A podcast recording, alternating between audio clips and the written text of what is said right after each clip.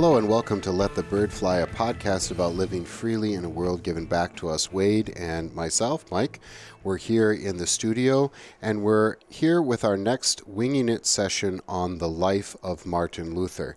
Our last episode, uh, we heard about Luther escaping from the Diet of Worms and making his way um, into the Wartburg Castle where he uh, hid out under the uh, pseudonym of Junker George um, was unhappy to be all alone there, um, but uh, threw himself into the translation um, of the New Testament into German. Um, and today we thought, well, the next step is to talk about him coming out of uh, uh, Wartburg and, and traveling to Wittenberg because things are changing there. Um, but we want to maybe take a little bit of a pause and talk about um, something that is going to be a growing concern going forward in our Winging It sessions in the history of Luther, and that is people taking Luther's ideas, grabbing onto them, and running with them, maybe without thinking things through, or taking them further theologically than Luther ever intended. And so Luther's going to have kind of an issue here to deal with this Reformation that has maybe gotten a little unwieldy in places, including uh, his hometown in Wittenberg. And so we're going to talk about things like Anabaptism and this pro- uh, prophets, and we're maybe going to be a little bit out of the timeline, but that's okay because we'll get back into it, and we're going to talk about a character named Karlstadt, and uh, he uh, friends of Luther, uh, butted heads against Luther, were eventually reconciled, I think, at the end. Um, but the backdrop of of this we might call radical Reformation, I think is important to get down. And, and uh, this is this is much more Wade's topic than, than I am, having studied uh, some post Lutheran history as well. And so he's going to do the heavy lifting as usual. So, um, why don't we define Anabaptism and um, radical Reformation? You want to take those two terms on and see what you where you go? Sure. And the thought is, as you mentioned, Mike, to kind of focus, and I think we can largely stick with the um, timeline, but I, what I'd like to hit on, especially uh, today, is kind of these Zwickau prophets and the beginning of radical reform and Anabaptism. And then maybe next time we pick up, or in one of the next few sessions, I'm going to hit upon Karlstadt because mm-hmm. I think um, Karlstadt probably deserves his own episode um, because he's going to have contact with just all sorts of branches of what's happening with reform. But if we if we want to talk about Anabaptism, uh, Anabaptism is just uh, the putting together of, of two words. Um, Anna, uh, the the notion there being the Greek uh, again. Um, excuse me, uh, bad allergy week. But um, and then baptism, we can obviously see baptism there. And what these were, um, Anabaptists were people who baptized people again in the view of the mainline reformers meaning people who were baptized as infants were later baptized again as adults um, because the Anabaptists thought uh, infant baptism was invalid. That'll be interesting because Karlstadt, for instance, will kind of be between these two camps. Karlstadt did not think you should rebaptize people who were born as infants, but he thought the practice of what um, American Protestant Baptists today would call um, believer baptism was better. So if he had his druthers, you wouldn't be baptizing infants anymore necessarily, um, but you wouldn't rebaptize someone who was baptized as an infant. But the Anabaptists will say infant va- baptism is invalid. Um, there's different streams of Anabaptism. Uh, there's Anabaptists who will be pacifists. We have some of the descendants of those here in America. Um, if you ever go to Union Station in Chicago uh, and ride Amtrak, you will see both Mennonites and Amish there. They're both um, uh, descendants of what became more pacifistic strains of Anabaptism. We don't have a lot of violent strains of Anabaptism left because it turns out it was a really bad life move um, to be a violent Anabaptist. And they were able to kind of unify the Catholics, Protestants, and Reformed um, in opposition to them, and usually uh, the hard, rebellions were a hard task yeah. to do. Yeah, they were true uniters uh, in that sense. But um, the second term, radical reformation, is a, a, term that's applied to basically reform that usually involved Anabaptists, although it didn't have to involve Anabaptists. but it, it's opposed to magisterial reform. And what magisterial reform means is uh, that in certain places, reform was carried out either through or with the approval of the magistrate, the ruling class. so in Switzerland, for instance, in Zurich, um, the city council uh, is involved in reform. In Germany, this tended to be the prince is re- uh, involved in reform, although in some imperial free cities like Nuremberg, you would have had a city council that was very active as well. Um, in England, uh, this is through the king, obviously, with Henry's uh, reformation that he will bring Henry VIII. and so this, depending on the, the region, you could have a different form of government, but it was magisterial. Um, if it it basically um, was a conservative reformation in that it worked through the existing social and political order, um, and it was done with state supervision or approval, at least most of the time with state supervision or approval. So Luther's Reformation would fall um, under the title of magisterial reform, although that doesn't mean Luther was just a lackey of the of the state. Obviously, sometimes he did his own thing, as we've already discussed a number of times here. Radical reform just comes from the the Latin root, hopefully, right, that is the Latin root radix from the roots. Um, think of a radish; it go, grows in the ground. Radical reform means they wanted to kind of uh, change everything from the roots up. Um, and this usually tended to not only include religious aspects of things, but also um, social and economic. Um, the Radical Reformation oftentimes focused on what we might today call the working class, um, or uh, the the poor, maybe in general, um, the working poor, uh, oftentimes peasants, but not always peasants, and uh, it's very interesting. Um, during the Cold War in East Germany, but uh, also um, in the Soviet Union, some of the radical reformers were actually held up as being um, proto communist. Thomas Müntzer, especially, was celebrated um, by the East German government um, because he opposes uh, the oppressive bourgeois. Um, Z, you know, kind of establishments of both church and state, prince and church. Um, as you know, those governments were not fans of religion or Christianity.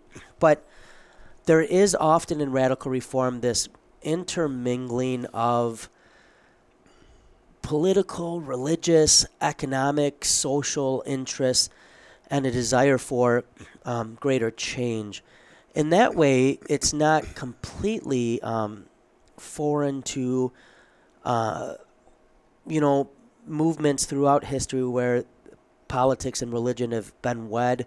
Um, even in our own lifetime, uh, Mike and I have seen, for instance, right, the Moral Majority or Christian Coalition, which were not radical reformers. I'm not saying that, but kind of this melding of Christian doctrine and then a concomitant desire. Is that the right word? Concomitant um, desire to see um, appropriate with that doctrine or worldview, maybe is a better word, um, social, political, economic change. Um, very an early kind of forerunner of some of these things, and this was not. It would be very anachronistic to think that the Zwickau prophets would have thought of themselves as Anabaptists or radical reformers or anything like that. But uh, during Luther's time in the Wartburg, so to keep the timeline complete, and um, I don't know if you have the timeline in front of you there, Mike, but um, his his time in the Wartburg again is what 50? May fifteen twenty one um, through fifteen twenty some part in fifteen twenty two. Let's say March fifteen twenty two. I think. Okay, and so during that time, there's going to be these Zwickau prophets who will come to Wittenberg and really perplex Melanchthon. He's not sure how to deal with them, and he's kind of the to fill the vacuum. He's one of the people, the the leading reformers in town. Obviously, Karlstadt's going to try to fill that vacuum too. But um, Melanchthon will actually ask the elector to have Luther come back to deal with this. Excuse me. and uh, Luther's not going to come back to deal with it, but he will write and give Melanchthon counsel. But these Zwickau prophets are kind of an interesting instance of what happens here, and so I thought maybe we could talk about them a little yeah, bit yeah, while today. You're, while you're while you're opening, he's opening his book for our for the ones who are not watching on ESPN two. I've um, got four books here right does. now too. He's very impressive. I don't have anything. I was unprepared for this. Uh, just a little bit uh, since I got the timeline there, I don't know if this came into their uh, mind or not, maybe or not, but in 1521 December, Pope Leo X dies, and you don't know who's going to be the next pope. Um, there's just a sense that things are moving, and for uh, for any kind of radical, it is throw the whole thing out and start from the root, right? And so Luther is going to consistently say, no, that's a bad deal, that's sectarian, that kind of stuff. There's And at so- least like an off the gridness to it. yeah, and um, so you just it's it's a it's an interesting time. I mean, if like in one year, the most famous rebel there ever was who was changing the world was all of a sudden vanished, you know, and he's somewhere away, and then uh, the Pope dies, you know, and it, it's just an exciting time, and I think it, it just fits with that kind of maybe a radical notion that this is our time to do something, root out what's bad, start over kind of thing. Um, and like you said before, you can see that in a lot of different movements, even in religious movements in our own day. Yeah, and so maybe just briefly, two things that um, Heinz Schilling notes in his biography of Luther, uh, Martin Luther in an Age of Upheaval, and it's a biography I've enjoyed and I've gone back to a, a number of times. In front of me today, I have the the Reformation Theologians, uh, edited by Carter Lindbergh, which is a phenomenal volume. If you want to get kind of brief sketches of the various um, reformers from Radical Reformation, Lutheran Reformation, um, Swiss Reformation, English Reformation. Uh, Martin Luther, Renegade and Prophet by Lyndall Roper. I know a lot of people um, don't like that one, but I kind of like it. I think there's times where she maybe makes judges Luther by contemporary standards in an unfair way, but overall I, I, I enjoy it. Um, and then uh, obviously Martin Brecht um, wrote three volumes. I have volume one or volume two, Martin Luther shaping and defining the Lutheran Reformation. excuse me, the Reformation. 1521 to 1532. But one thing that Schilling says that I think is helpful, he notes there's two important things about this uh, first encounter with the Zwickau prophets. And one is, um, as Mike already noted, he uh, Luther kind of for the first time is going to have to react to the um, what Schilling calls incipient Anabaptism. So this is like Luther's first encounter with Anabaptism. Anabaptism is going to grow much more in Switzerland and southern Germany that's more influenced by Zurich and Zwingli because it makes more sense coming out of Zwingli's theology than Luther's. but Luther will encounter it here. Um, and then, secondly, he says the disputes with Karlstadt and with the prophets of Zwickau were Luther's first experience of the false brothers, meaning people who are claiming to be influenced by Luther or bearing Luther's mantle, but they're going to go different places theologically. They think they are carrying out logically where Luther's Reformation should go, and that Luther's not doing enough.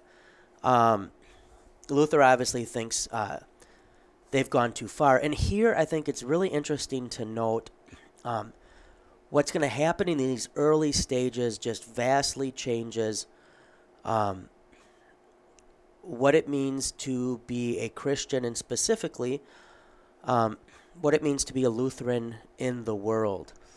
Um, Luther, when he returns and he's going to preach his Invocavit sermons, is basically going to be asserting, um, whether directly or indirectly, that the Christian faith can be lived out, um, preached, believed um, in a variety of social, economic, um, political systems. It doesn't necessarily necessitate cultural, social, or political um, reform or revolution. Uh, the radical reformers are going to go another way with that, and even in in Switzerland, um, Karl or Zurich um, and Zwingli are going to right. There's going to be a melding of church and state in this conception of a Christian republic that just won't happen um, in Germany, and so uh, this will be kind of a breaking point for uh, something that will set Lutheranism apart. Uh, even Calvin in Geneva is going to have this kind of Christian state melding uh, in a way that Luther will not. Um, and so this is maybe the beginning of what will be called by Charles Porterfield Krauth um, the conservative Reformation. Um, that Luther's not going to advocate um, political, social, cultural, economic upheaval or um, revolution or even serious reform. um, because of religious reform. Uh, just a little bit about Zwickau, and then Mike, I'll let you interject with anything you might have. Brecht is um, kind of helpful for background on the city, and if I can just read a paragraph, I'll try. I always hate reading on the podcast because I then if I listen to it again, I think I sound bad at reading. But so bear with me. But uh, um, he says Zwickau, uh, which had more than 7,000 inhabitants and lay in the southern part of the electorate, so it's in Luther's territory, electoral Saxony, was a pearl among the Saxon cities, noted for its trade, principally its cloth industry. So this is kind of like the beginnings of capitalism, beginnings of industry. And so you're going to have with that social and economic concerns going as well. He said the city had eight churches and an important school Political power was in the hands of a rich upper class. About half the citizens paid no taxes and were considered poor.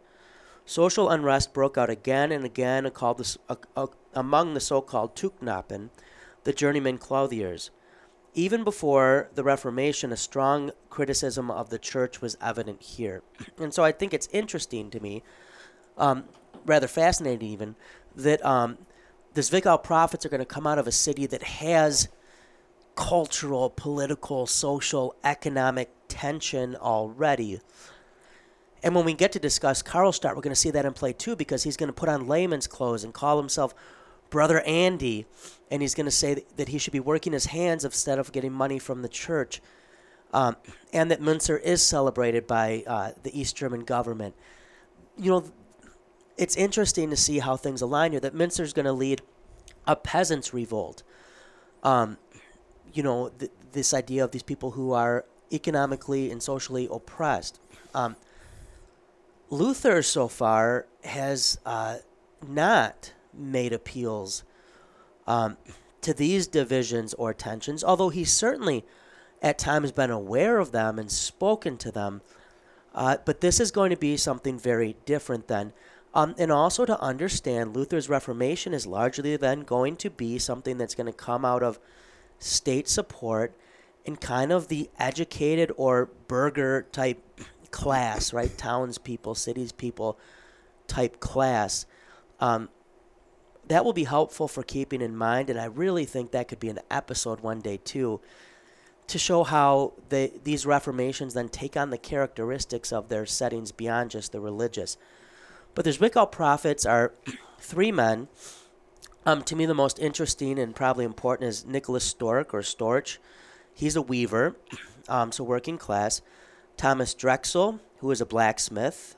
Um, and then Marcus Thomai, who's called Stubner, um, who had actually studied in Wittenberg.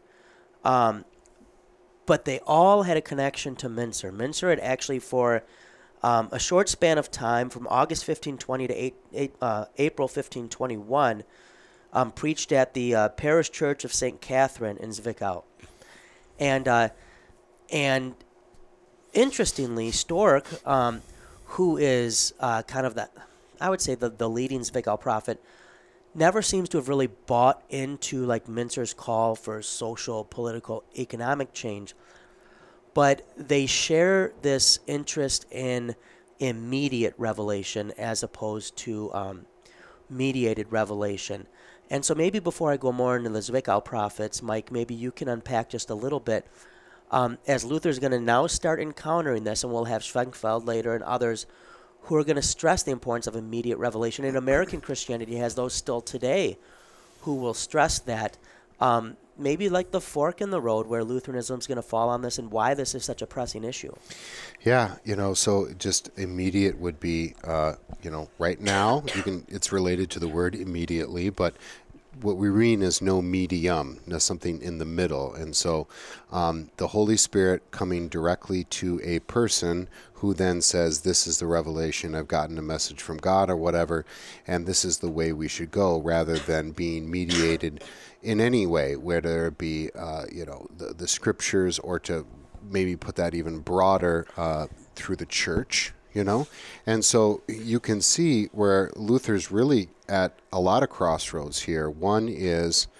Um, if the church is so bad and corrupt and we only and we don't need the pope to interpret everything well then why do we need the church at all right?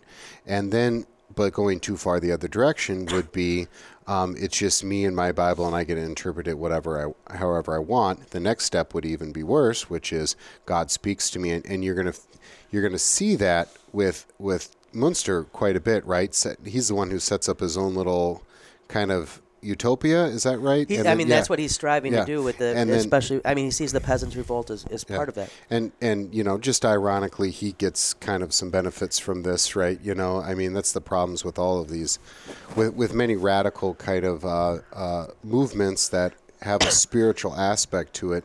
The leaders tend to fill the role of tyrant, right?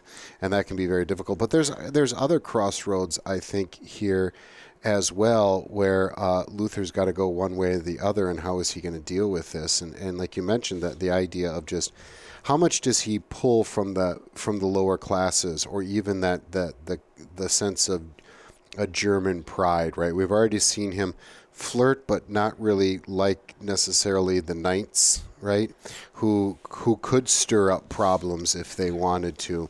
Certainly, this is on the mind of the of the wealthy leaders. That's the last thing they want is a rebellion from the peasants, right? And it, it's going to come, right? We're going to talk about the peasants' revolt in a little bit and and how Luther dealt with that, and probably, you know. Uh, he's in a tough spot there, but we'll probably. I think we both will be honest in our criticism of, of what he said. And so uh, he is, he's still going to hold on to a, a theological God put these people ahead of me, right? These are the authorities that I'm supposed to obey to a limit, but I'm supposed to obey. And so he does he does not like rebellion. He is much more English than French when it comes to the French Revolution, if you know that kind of history. Um, but he has a theological reason for that. And I, I think something else to understand too is at this time you have um, uh, many Span- Spanish Catholics, and I'm thinking of Queen Isabella and stuff like that around this era, uh, before this era actually, who do see reform needed in the church. You do see these radical reformers who do see the need for reform in both church and society but both of them are going to come from um, a law perspective. We need to change the behavior. And Luther's going to come from a gospel perspective and a more theological perspective. So, uh, Catholic reform, uh, attempts at Catholic reform are going to be political.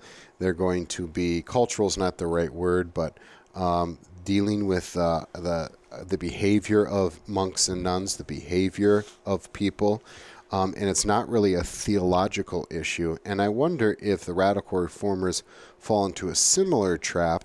Certainly, it's theological, and they're they're much more theologically minded because it, it grows out of this Reformation as opposed to Catholic Reformed before the Lutheran Reformation. But it's still kind of law based, and it's still kind of like we can fix the behavior of people and of the state and of the culture for the better if we just do you fill in the blank there. And I, I just wonder if what really drives Luther is theology, Word of God, and ultimately the gospel. And he's and and he's not he's not so high on the idea, ironically, that princes can handle can can do something theologically, right? And so on one hand, you're like, oh, he just, you know, he's just under, he sees the authority of the princes or whoever as legitimately divine. Um, at the same time, he's very suspect of that left-handed kingdom being able to do anything theologically, where the radical reformers at one hand break away from the left hand kingdom, but still put hope in the left hand kingdom, namely their own kind of left handed kingdom to get stuff done. And I think ultimately on both sides, uh, going back to the pre pre Reformation uh, attempts at Catholic reform and the radical reformers, it really is a mixture of law and gospel on a certain level. Yeah, and I think we see flip sides of the papacy and um, radical reform and even much of American Protestantism today in a lot of ways. Um, basically, Catholicism wants one pope, and um, the Baptist Church wants millions. uh, you know, the pope is the authoritative interpreter of Scripture, or me and my Bible, as Mike mentioned. Um, And that was a criticism of the Roman Catholic Church against the, the Lutherans. And and I could just see these Catholics in this mess and go, Luther, look what you we did. knew this was going to happen. This is exactly what we said was going to happen. Yeah. And then the same is true. Um, various sides end up, in the end of the day, wanting a Christendom, um, you know, a uh, kind of a Christian kingdom. Is as Mike n- noted, it's just how they envision it or or picture it. And so, an interesting thing at play here, before I get back to the Zwickau prophets in specific, and here, understand we're talking Anabaptism, radical reform in general, in a lot of ways. So I don't want to. Um, I, I don't want everything we're saying to be um, that you take away that this is what the Zwickau prophets held. but um, a lot of this goes back to a lot of what the, the radical reformers will latch on to is two teachings that come out very early in Luther, which will be sola scriptura and the universal priesthood. And uh, it's hardly something that's gone away that people will take, for instance, sola scriptura to mean, well, everyone in their Bible will be just fine, um, which diminishes any sort of teaching authority in the church, or really um, seeing any benefit in creeds or confessions or the historic teaching of the church. And that can always lead to a, a rudderless, a moreless, and anchorless Christianity and can be um, a danger. And I we see that in the proliferation of denominations. Uh, I mean, open up your phone book if you still have a phone book, I guess. Otherwise, Google in your area churches and you, you'll see a number of denominations. But then the universal priesthood being taken to be synonymous with a universal ministry, which is something that can still happen today too. Well, if we're all priests, then we all must be ministers, or even this desire to um, multiply the the numbers of ministries or ministers in the church to where you know the janitor can become custodial ministry or, or something like this and Vocation gets hurt in that. Right. We hurt vocation. And we also misunderstand what the universal priesthood was actually about. But the Zwickau prophets, especially, are going to latch onto this notion of universal priesthood. And so you have a weaver and a blacksmith who see no reason why they can't teach the scriptures or teach for God as authoritatively as a doctor of theology like Martin Luther. Now, an interesting thing about Luther's approach to this is going to be, and it's going to be one that he'll take throughout most of his life. He won't always follow it perfectly, but I think it is to his credit, especially the times, as Mike said, um, in which he's living, which are up in the air, is persuasion, not coercion. So he's going to meet with some of the Zwickau prophets later. He will have discussions with them. Now he's blunt. He, he says, I think you're of the devil um, and, and what you're doing here. But uh, Melanchthon is very much perplexed by this. And uh, some of the things that the Zwickau prophets were known for was um, this belief in immediate revelation or direct revelation, we might call it, that God's going to give them visions or messages for people. They're going to make predictions about the future. Um, but also an emphasis on conventicles, which is small groups gathering to discuss religion, maybe to discuss the Bible. I'm not saying every small group Bible study is bad.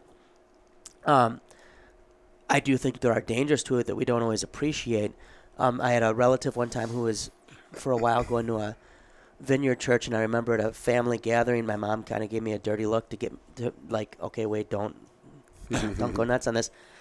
But she was just raving about her church and how they have small group Bible study all the time, and they just take out a passage of scripture and they they kick it around. And I said, oh, I bet you kick the life out of it. um, you know, you stomp it. Um, what conventicles were at this point, especially, was to to kind of do church without church, right? And it's uh, it demonstrated then a lack of appreciation for teaching authority in the church. While we confess Scripture alone, or the importance of um, the Bible for the Scripture alone forms doctrine, we don't confess Scripture alone in that we read the Scriptures alone. Um, we do that with the church. You see that already in the New Testament again and again. I mean, the Bereans as a congregation search the Scriptures. Um, and this it will be important. Um, Luther always sees the imp- Luther was an academic theologian who also was a pastor and preacher. He always saw the need for recognizing teaching authority in the church, for educating people in the scriptures, for having trained theologians, for respecting the doctors of the church and taking the best that we could take from them, although not necessarily taking everything, um, as he would say, even he could err.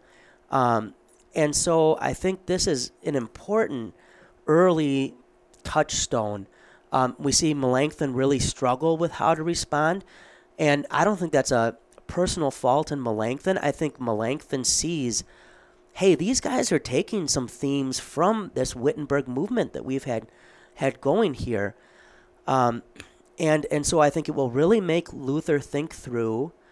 Um, what is the role of teaching authority in the church?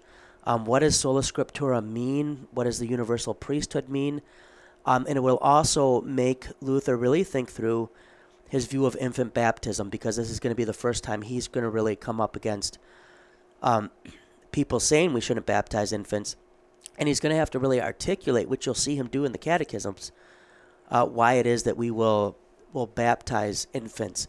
Um, these three prophets, I mean, to their credit, seem to have been sincere, uh, at least at this point that they have contact with Wittenberg. They don't seem to have any uh, clear personal agenda. Um, there's not like will happen in some of the groups, you know, like sexual abuse mm-hmm. or um, some campaign for for personal gain.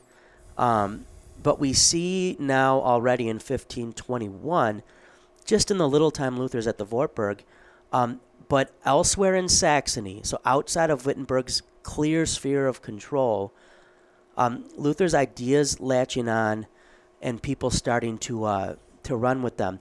And so Luther's going to, in connection with this and also with Karlstadt, and I think Karlstadt deserves an episode partly too because Luther uh, was just terribly unfair with Karlstadt in many ways. Uh, and I don't mean that to be a big um, diss on Luther.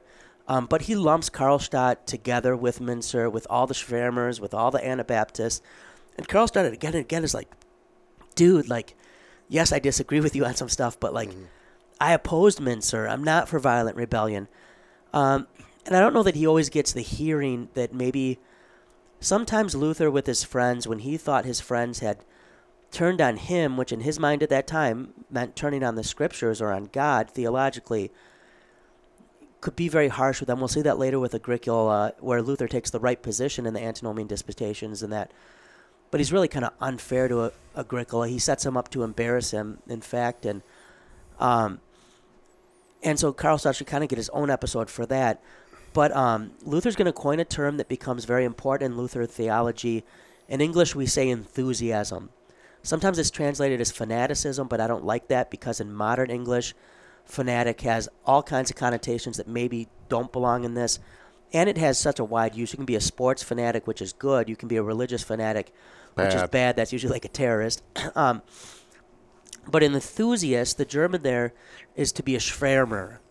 And we, uh, we had a professor who Mike and I, um, you know, I think both would say was one of the better professors we've had, um, who would describe Schwärmerei as like being like bees buzzing around your head, right? like you're getting um, these direct messages, right? You're feeling your way. Um, there's an emotionalism to it. Uh, there's a, a big stress on the senses. Um, and uh, the Schwärmerei will be why Lutheranism on the whole historically has been really skeptic skeptical of when things become too emotive, whether that be doctrine, the worship service, anything like that, um, a recognition of the danger of an overemphasis on individual experience, um, on uh, kind of a, a Christianity unencumbered by the doctrinal, um, and uh, and and this is something too that we see in America. I mean the the Anabaptists kind of won America, mm-hmm. at least American Protestantism, in a lot of ways. Um, partly through the Reformed, because the Reformed shared some influences too. um, but I mean, how many Christian churches aren't enthusiastic then um, in their approach to things, right? You go in the worship services and appeal to your emotions. Um, the message, baby, is filled with "I feel" and "It seems to me," and my experiences, and here's my testimony, um, and it it becomes then less Christocentric and um, less word based in in that it's teaching based. Mm-hmm. Um, and I think, uh, and we see this in music. You know, you go from Luther's or Lutheranism's grand catechetical hymns um, to hymns that largely become about how I feel, or there's water and a sky. Um, you know, I hate to, I'll always turn someone off, but like, uh, we had How Great Thou Art in chapel the other day, and um, Leniger and Mike were giving me a hard time because I, I left for the final hymn because I've just I've sung that one enough in my life, and um, I didn't like protest. I was sitting in the back. I snuck out. I didn't. No one noticed. Um, except I just I turned to to Paul and said, "I've I've sung this one enough in my life." And there's like one verse in there that references Jesus, and that's Mm-hmm. okay, right? But otherwise, it's like mountains and Mm-hmm. what, and uh, it makes you want to sway. And I'll admit, it's a personal hangup of mine that I'm usually nervous about anything that makes me want to sway. Maybe it's because like my minor field dealt a lot with like fascism and totalitarianism. but uh, but I think the Zwickau prophets are important because it's going to be this, and Luther will use terms like roten, the the mass, the crowd, where the individual gets caught up in other individuals, and we can lose ourselves in that too. It, um, and there's like a, a riotous connotation to that, and I think um, it's something that's timely for our own day too, because it, enthusiasm is built into us. Luther in the Smalcald Articles says basically Adam and Eve were enthusiasts. Um, that's why they fell because right the serpent says that God really say, and then Adam and Eve go with their feelings, with their gut, and uh, and therefore err. And so um, we've we've talked a lot about Luther being an occasional theologian, and that he's driven by the occasions, the things he encounters. And so I think this is an important experience for him, in that he sees it come out of his own family, so to speak, theologically. Um, but then he also starts to see where people can go with his teaching and his preaching um, and his writing if it's not firmly grounded. Um, and then I think, thirdly, that he begins to realize that there's people who think um, his reform ought not be primarily theological and ecclesiastical, um, but that um, inherent in the gospel or in the scriptures is this drive for social, cultural, economic change. And we would be, I think, um, very remiss if we thought that has ever gone away. Um, even today, we largely encounter and experience Christianity within our political, economic, cultural, social settings. And it's good to be able to step back and sometimes say, to what extent has that um, influenced my my Christianity, and to what extent has it maybe colored and infected it? But I'll I'll leave off with that largely. I don't think I don't want to get too much into Karlstadt, and I think I had one more thing marked in here, but I I took my bookmark out, and so that um, that does mean I took both bookmarks out. um, but I guess anything else you have, Mike, on that? Yeah, you're going to see some seeds being planted here, or let's say something that's uh, been been latent that's going to start to come out. Um, you know, when I think of w- what we're describing here, largely as pietism, um, the seeds of pietism here, uh, and when you think pietism, you should think of subjectivity over objectivity. Although, as you rightly put out, sometimes you can lose the sub the subject in that, Uh, right? in the If- internal over the external. yeah. And so like that. Well, here's here's the mass that everybody's everybody's making their decision for for this cause, uh, this spiritual movement or whatever, and you got to get taken by that. And actually, ironically, even, be- that word you just used, Mike. Sorry, um, spiritual. Yeah. Right. That that love for that word, even in our own day, and spiritual is not a bad word, but it sure gets abused. Right, and the irony of it all is that you can, you know, you you look back and you go, that was just something that was there floating in space or my heart or something, and it wasn't really grounded in, and and so you as a subject can get lost in these kind of movements too. And I like what you said, external versus internal. You know, I would say physical and spiritual. Not really. Uh, it's the spiritual over the physical. It's the internal over the external. It's the subject over the object. Those kinds of things that you're going to get that are going to be played out, and it really is the default religion of America, for better or worse. Um, I think a lot times worse. Um, you know, you talked about hymnody, the great, the Lutheran chorales, and then um, you you really start getting into we're just going to sing about the, uh, you know, the sunset and the meadows.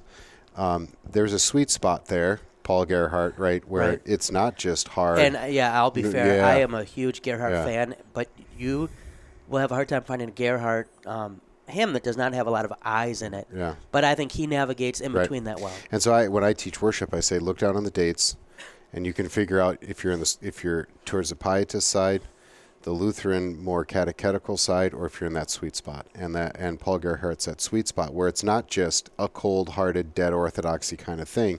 This is emotional, whatever, but it's grounded in the reality of Jesus Christ, the objectivity of Jesus Christ, and not let's sit around and talk about um, you know how I feel about this passage or what it means to me, as beneficial as that can be. But you can totally understand the church is corrupt, um, the the the government's corrupt. This is corrupt. It kind of sucks to be working class. We got to change this. And you can see that today. Something's not working in our society. Or look at that church, it's dying. Something's not working. And if we just had this, and I, I we're always, I, I think this was Jonathan Fisk who had said this, that um, it's always, if we just had this, then everything would be solved. And I think he had three categories. If we just had the right leader, if we just had the right worship, and I can't remember what the last category was, but if we just had this and root out the problems, then we would have this church utopia here on earth or a secular cultural utopia or whatever. And I think Luther very much understands sin. Very much understands gospel and the two kingdoms, and he can be seen as a little bit re- reluctant. Maybe he should have said more about this or that. Okay, fair enough. Fair enough. It's just one man. Um, but if you understand his theology behind this, I think you kind of understand where he can say this is going too far. This is why he had a quote unquote conservative Reformation, um, uh, because it's a theological issue for him. It's not a political one. And I think uh, Luther recognizes. I mean, and people just are inherently religious creatures. You can change the religion, but the impulse is there. Um, read Dave Zahl's Seculosity. He's really good on that if you want. Um, but maybe just one thing you could hit on at the end. I've heard you use it before, and then you used it. Um, Mike is very famous now. He presented at our uh, seminary symposium recently. and in your presentation there, I don't know if it was in the paper, but you you hit on it again in the presentation again of what what really Lutheran Lutheranism will advocate for is proper emotional responses to appropriate things. And you use an illustration in there of a kid who sneaks in when his parents are watching TV. Mm-hmm. But maybe lest we give the impression because we want to avoid that, that that we should be unemotional as Christians. I have seldom, I will say, presided over a service where I haven't seen someone in tears. Mm-hmm. Um, but that the emotion ought to be connected to the proper thing. Maybe you can just use that the illustration you used at the symposium um, as we kind of close this out for for where that sweet spot or what we, what the concern is. Sure, sure. You know, so it was an apologetic uh, type context where I'm trying to make the case instead of just being about like science and philosophy, that kind of apologetics, but there, there's a whole other realm out there that, you know, uh, art and literature and stuff. And I was trying to make the point that beauty is objective. So I made my argument that beauty was objective and it's tied to morality, and that's actually not exclusive it's inclusivity at its best because we see beauty judged not by our subjective by but by an objective thing by God and we can see beauty in a lot of many different places and then I transitioned to say I think even our emotions should be at least judged objective or they are objective and kind of get in the way from I uh, the that real turned in curved inward this is how I feel you better deal with it kind of thing and I use the example of a, uh, let's say I have a four year old son and I tuck him into his race car bed and say, you know, Jesus loves you and uh, say my nighttime prayers. And then I go out and I watch, start a movie with my wife, a violent R rated movie. And uh, at a particular violent scene, usually when I do this, not for a classy place like WLS, I, I um, our seminary, I'm like, you know, so someone's like got a hatchet and like hacking somebody away. And I look up, and then around the corner in the hallway, I see my four year old son has been watching this. And so I jump up, turn off the TV, jump off, and I'm like, this kid's going to have nightmares for weeks when we have to take him to a psychologist. Oh my goodness. And but before I can get there, he points at the television and with a sinister sneer laughs. Ha ha ha. Now I know I have to take him to a psychologist, is, the, is the punchline there. But it's the wrong emotion for the wrong situation we can't always rely on our emotions to have the right kind of thing. So, um, and sometimes we manipulate our own emotions to for a, a, a different a, a different result. For instance, how many times do we go to a funeral and we insist that this is going to be a celebration of life? And so I'm going to put down all of my grief and my anger and my mourning. Other cultures mourn. We can learn something from that. They wail out loud at funerals. I'm going to put that down because I don't want to, whatever it is, I don't want to see feel weak. I don't want to feel sad. I don't want to whatever. Um, and we lose something there. And and and that being contrasted with 1 Corinthians 15, where St. Paul says, Where, O death, is your victory? He, he is like, Screw you, death. Right. Right? That's an emotional response. And if you've ever gotten up the pulpit, uh, you pastors, at a sermon and had that kind of attitude, screw you, death, and you can preach that way, um, that's when there are some of the rawest emotions that come out, but it's the right emotion for the right situation. And uh, when we are singing hymns to make ourselves feel better, when deep inside we're crying out for hope and we are angry at God, um, we I, I think maybe a better way to describe it is we don't allow for a wide variety of emotions in and I think exactly what you said about if you're so subjective over the objective, the subject gets lost in the masses. And so here's what you should sing in Christian church, happy clappy whatever and then you you lose your your the subject is lost because you go along with the masses. I'm supposed to be this happy Christian kind and of And then you thing. maybe lose the joy which at the funeral ought to be found in the the message of the resurrection. Right, and so you place your mo- I, another way to think about this is we put we put our drama in the wrong places and our and our lightheartedness in the wrong places. So the the old adage was Americans um, worship their work um, work at their play and play at their worship, right? Uh, many of you have heard that before. We put our drama in the wrong place. Um, our drama should be in the drama that is Christ dying for me and then coming in his body and blood. What an heaven and earth are crashing together on Sunday morning. I, a poor, miserable sinner, should be vaporized, and here I am in this emotional thing where God is coming down on me, not with a fist, but with a with a thumb that goes across my uh, my cheek to wipe away my tear. That's emotional.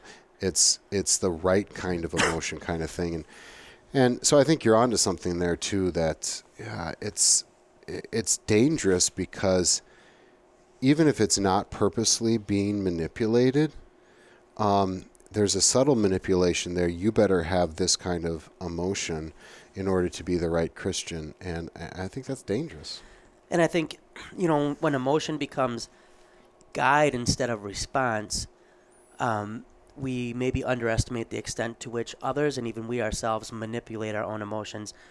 You don't have to study history um, f- too long to see how easily emotions have been manipulated.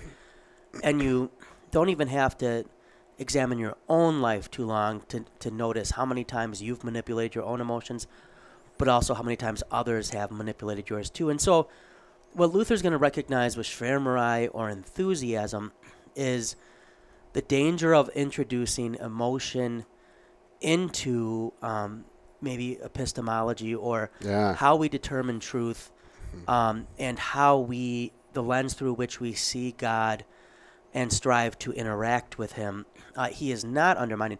Luther was a very emotional person. Sure. Um, he he wants to see us move by God's justifying word and the absolution, and this is where the move to, from the internal to the internal from the external becomes especially dangerous too, because God has given us ex- external signs, external things to reassure us of His love, bread and wine and water and, and things of this sort, music, um, but they they are they're grounded and uh, and when we lose that grounding, um, dangerous things can happen.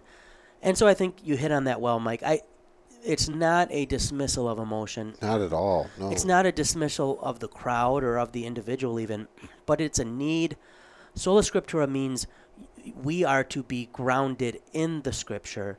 It's not the scriptures as a tool to help us unground ourselves um, for something more. And um, we see with the Zwickau prophets, and we'll see with others, that whether they realized it or not, it kind of becomes that because the scriptures become see, I'm going to use the scriptures to show now we can move on to immediate revelation or social and cultural change. You know, for Müntzer, that what God's really getting at is this new kingdom we need to set up. And that is where the danger comes. Um, could Luther probably be faulted for maybe helping to uphold what were problematic political, social, economic systems? In some cases, I would probably say yes. Um, but he did not see that as his primary vocation No, as Doctor yeah. of Theology. And I would argue that we are much better off for him not having seen it as such. Yeah, I just imagine if Luther takes over some of the political uh, things, and um, you don't want him to be prince. Right. You do not want him in charge of a rebellion. Nope, you do not want that kind of man doing uh, that. And that's that's that's of course always the danger we still see today in all sorts of religions, but also Christianity. So we've gone pretty far here. I like this one, Michael. Yeah, this might be one of my favorite sessions. And I think we're going to come back to these themes again, of course, Yeah. with Karlstadt and then the Peasants' Revolt. So uh, we will be able to develop things a little bit uh, uh, more in depth if, if we so choose. But we're free because you want to know what? Because Jesus rose from the dead, died on the cross, and we are free to let the bird fly.